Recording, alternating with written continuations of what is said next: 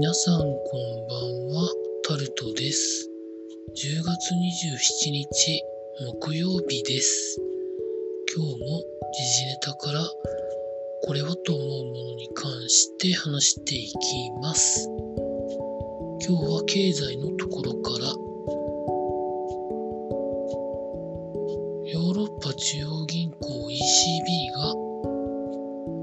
政策金利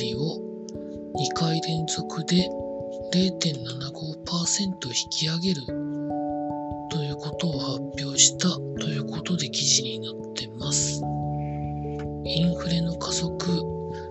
引き締めを継続ということだそうです。1.25%から2%になったんですけどね。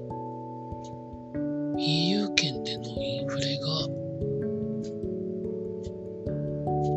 まあまあ恐ろしいこと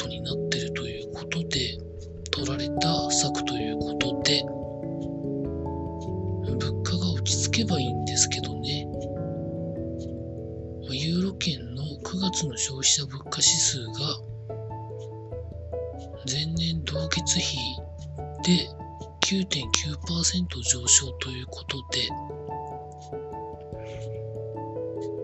インフレを抑えないといけないなということを強く示すところではあるんですけどなんか織り織り込まれてるみたいですよね。続いて。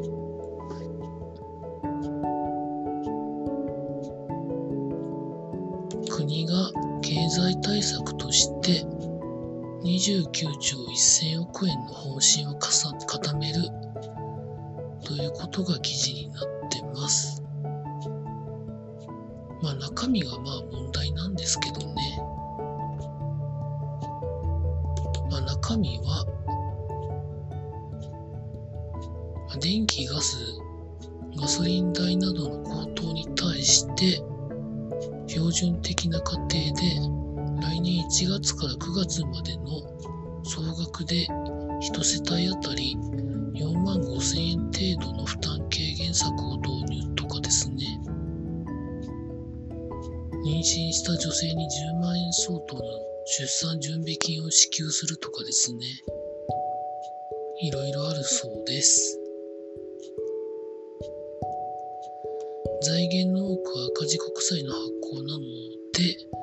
賄うという見通しで財政は悪化する方向ということなんですけどそうなると日銀が国債を引き受けることがなかなか止まらないですよね。それを考えると金利も上げづらいということなんでしょうかね。よくわかりませんけど。続いて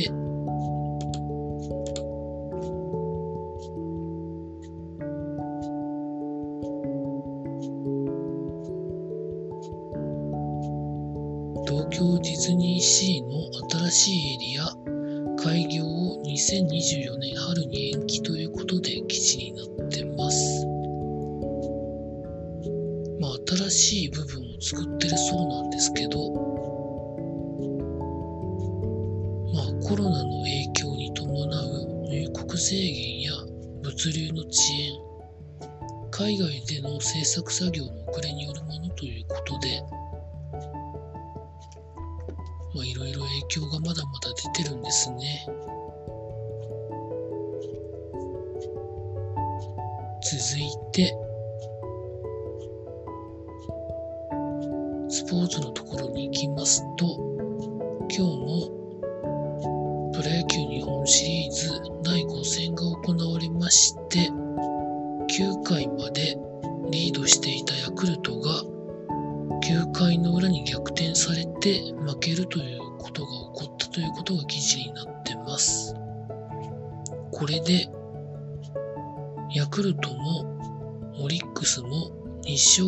1分け2敗ということで、舞台を神宮球場にもう一回戻して、あと2試合するみたいです。7戦終わって、双方が3勝1分け3敗になった場合には第8戦が行われるみたいです。続いて、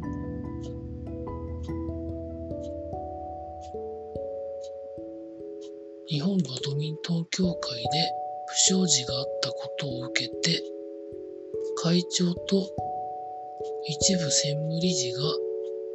辞職になるということで記事になってます。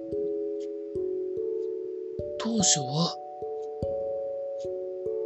そういう辞任とかではなかったらしいんですけど、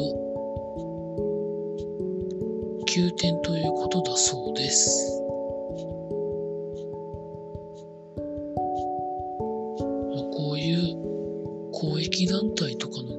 スはちゃんとしてないと、国からの補助金とかがもらえなくなりますからね。まあ、ゆくゆくは選手にそれが影響として出てしまうんですけどね。続いて、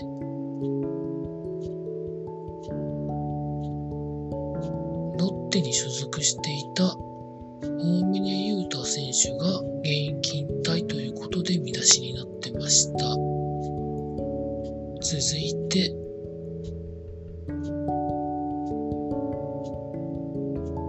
広島、えっと、プロ野球広島東洋カープは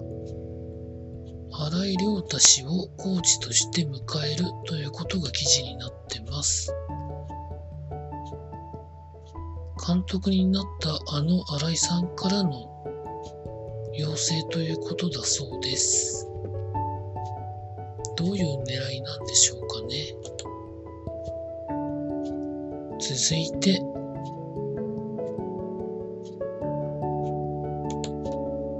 サッカーオーストラリア代表が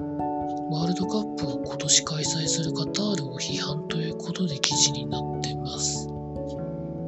まあ、何かしらの人権侵害があるということで批判してるみたいなんですけど、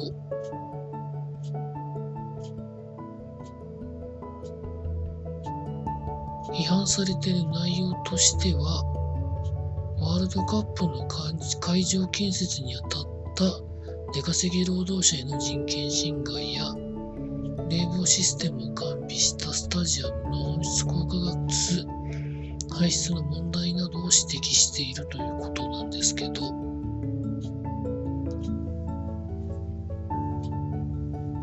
確かにまあ批評批判される点ではあると思いますが今言ってそれがすぐ治る問題でもないですよね。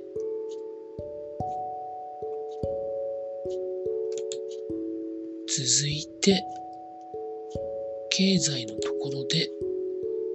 経済は先ほど言いましたね。じゃあ主要ニュースのところで、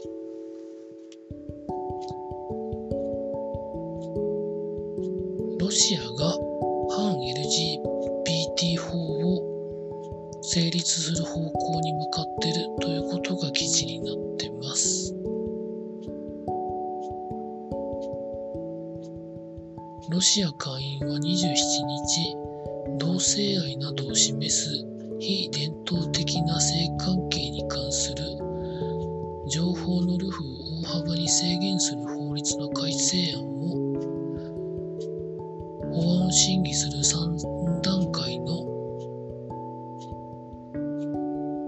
第一読解で全会一致で可決ということだそうなんですけど、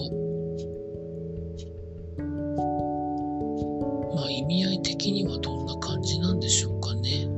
まあ、かなり制限が加えられるということなんでしょうか。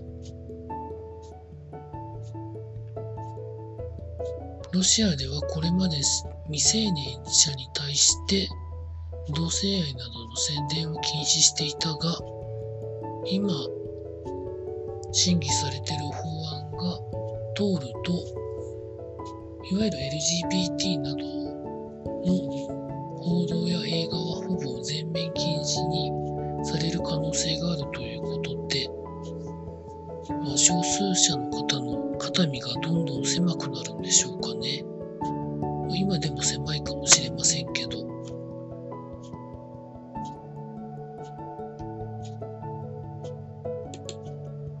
続いて、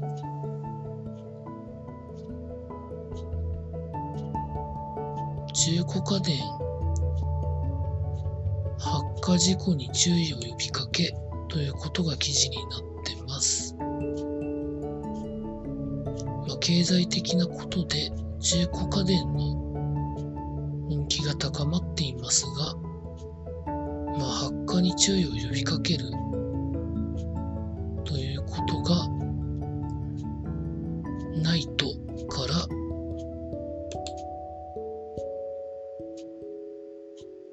されているそうです。ナイトというのは製品評価技術基盤機構のことで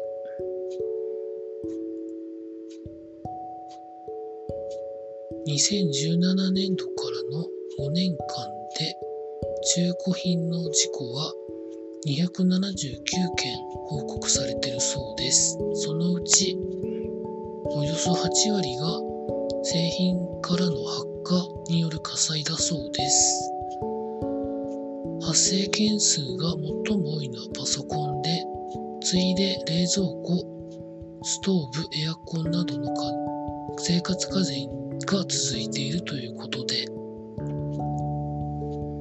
まあ、家電も年数が経ったらそういうリスクがあるということを注意しながら以上そんなところでございました。明日も労働頑張りたいと思います。以上タルトでございました。